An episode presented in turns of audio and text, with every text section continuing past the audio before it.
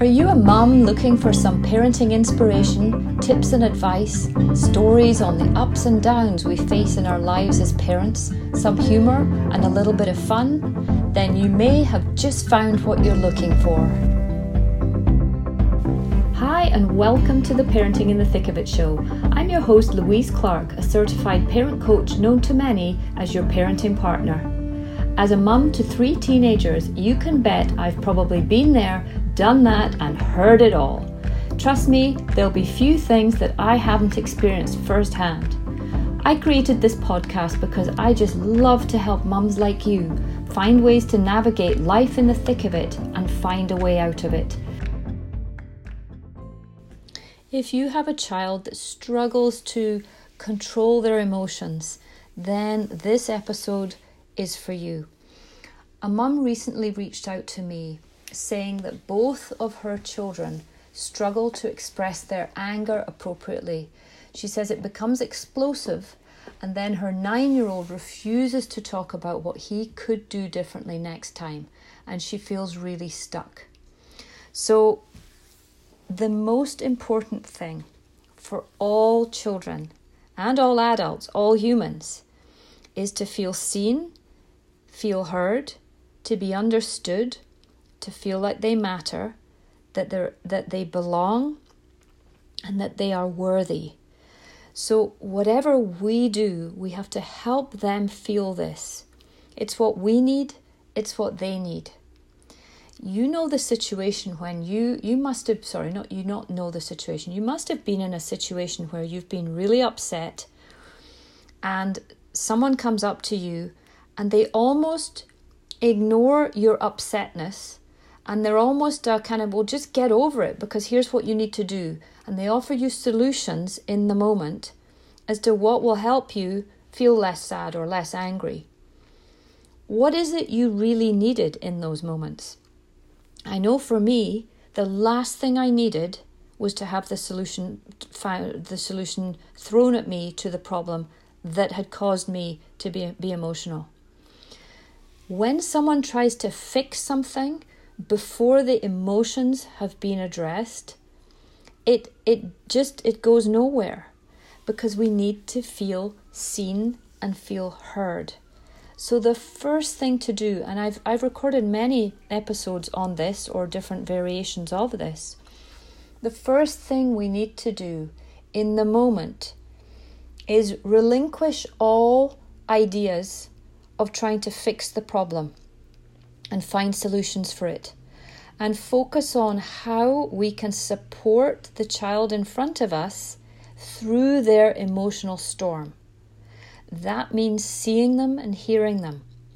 So, when they're angry, is mirroring their feelings back to them.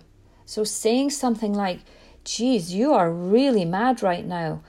Um, I, I, I see that you're really upset and you're angry and frustrated. It's okay to feel this way. It's okay to be angry. Let's just sit here with you while you're angry. And they might push you away, they might not want you to, to um, be in their space, but at least hearing them and validating. I see you're really angry right now. Shame, bud, you're really angry right now. Something must have really wound you up to get you to this point. And, and showing them that you see their emotions, that you see the pain, the emotional pain that they're in, and you're validating it. And then you're also saying it's okay to be angry. All feelings are angry because we want our children to know that all feelings and emotions are okay. They're good. They help us. We never want a child to feel that they have to hide their feelings or hide their emotions or that we dismiss them and make them feel like the feeling is bad, like being angry is bad, being sad is bad. Because then they feel bad about themselves when they are emotional. And at the end of the day, we are all going to feel certain feelings and emotions. And the more emotionally intelligent we become depends on how we have found a way to self regulate and manage our emotions. And as children, that starts with parents recognizing the child's emotions and feelings, validating them, and, and just instilling it into the child that it's okay to feel this way. Now, the behavior as a result of the feelings, because all feelings, all thoughts create the feelings, and the feelings create the action. So, if they're feeling angry, they might be acting angry. So, we can say it's okay to feel angry, but it's not okay to act out in angry ways right now. You can't hit your sister, or you can't kick the wall or the dog. You can't just run a, run a, run wild in your anger. We have to find a way for you to deal with your anger. And some kids, it might be burying their head in the pillow and pounding the pillow with their hands, but just expressing that and us holding the space for them to express it. The other important thing to remember, and this, this is hard to hear when emotions such as anger or frustration are, are, um, are the ones that we struggle helping our kids to deal with. We have to ask ourselves where has the anger come from? And I'm talking about repeated emotional patterns. I'm not talking about a one off, like, you know, your child isn't prone to getting super angry, but one day they're angry because something's happened. But when anger is the default emotion and you're seeing a lot of it, which I sense this this mum might be, that it's becoming a pattern, we have to try and work out where the pattern's coming from. We are the biggest influence on our children. And I know that research shows that if a parent is an, an dare I say, an angry patient, a parent, but bear with me here. If the parent is an ang- is someone who defaults to being angry a lot, and the child witnesses this, the child sees this as being the way to behave. Mum does it or dad does it, therefore I'll do it.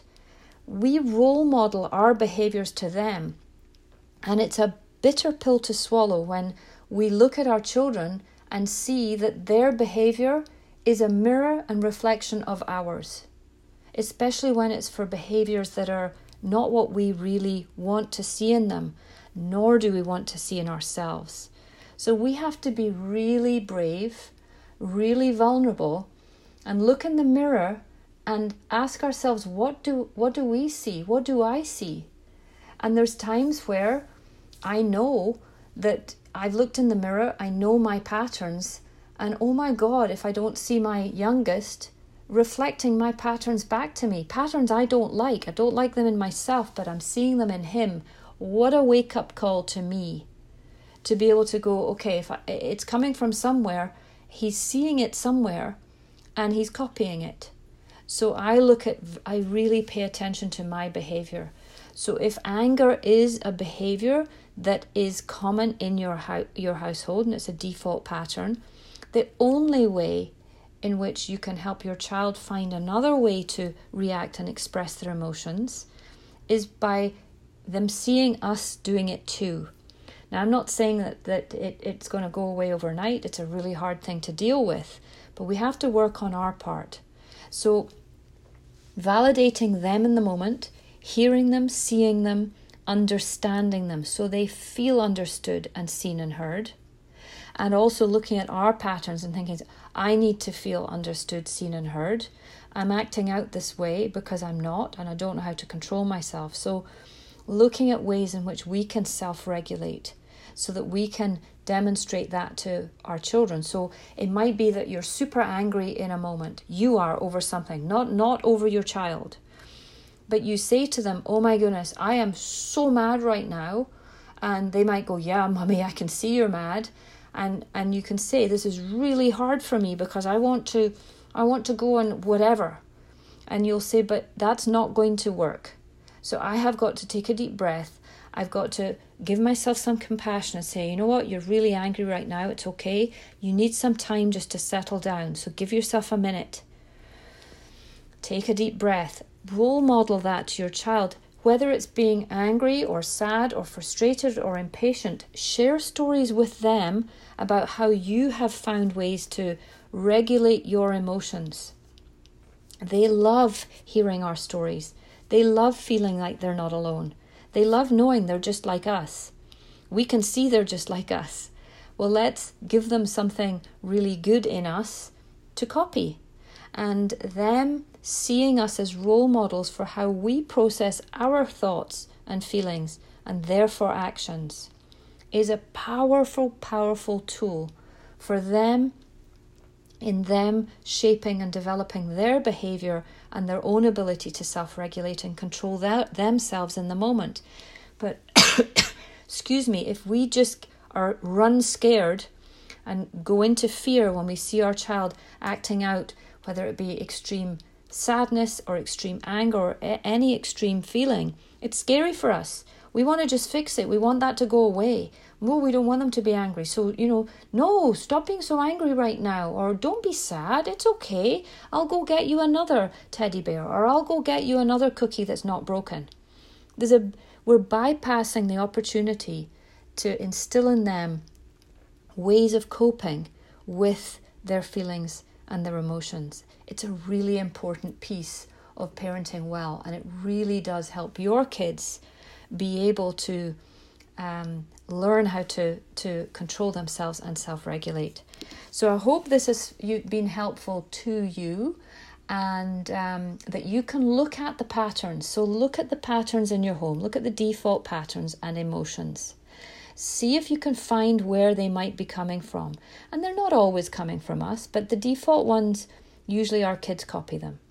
So look at that. Be compassionate with yourself because it's really hard when we actually realize, you know what, they've copied me, it's me. And often it is us. And in my situation, often it's me. And I own it, I take responsibility for it. When I do that, the behavior starts changing in my kids. It's a really, really important piece of it to not just focus on them and their anger, but look at what's driving it how have the patterns been established? Because we can absolutely start to recreate new patterns and co create a different reality as a result of it. So it's actually really exciting. When you understand this, it's really exciting because you can take things to another level and you can really help your kids, which is what we want. So thanks again for listening, and I look forward to being with you all soon. Bye for now. That's it for today's episode on the Parenting in the Thick of It show. If you enjoyed the show, please do share it with your friends and family. And remember, if you find yourself stuck in the thick of it and can't see a way out of it, please send me an email. I would love to help you. My email is louise at yourparentingpartner.com. And don't forget to take a look at the Parenting in the Thick of It family organizer that I created. It's an evergreen family calendar guaranteeing 12 months of use from whenever you start. It also includes beautifully illustrated, informative, and interactive monthly parenting theme pages to guide you through the year.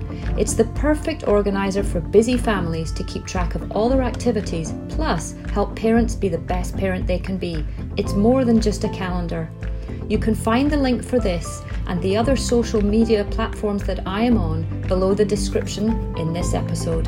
Thank you so much for listening today, and I look forward to being with you all soon. Bye for now.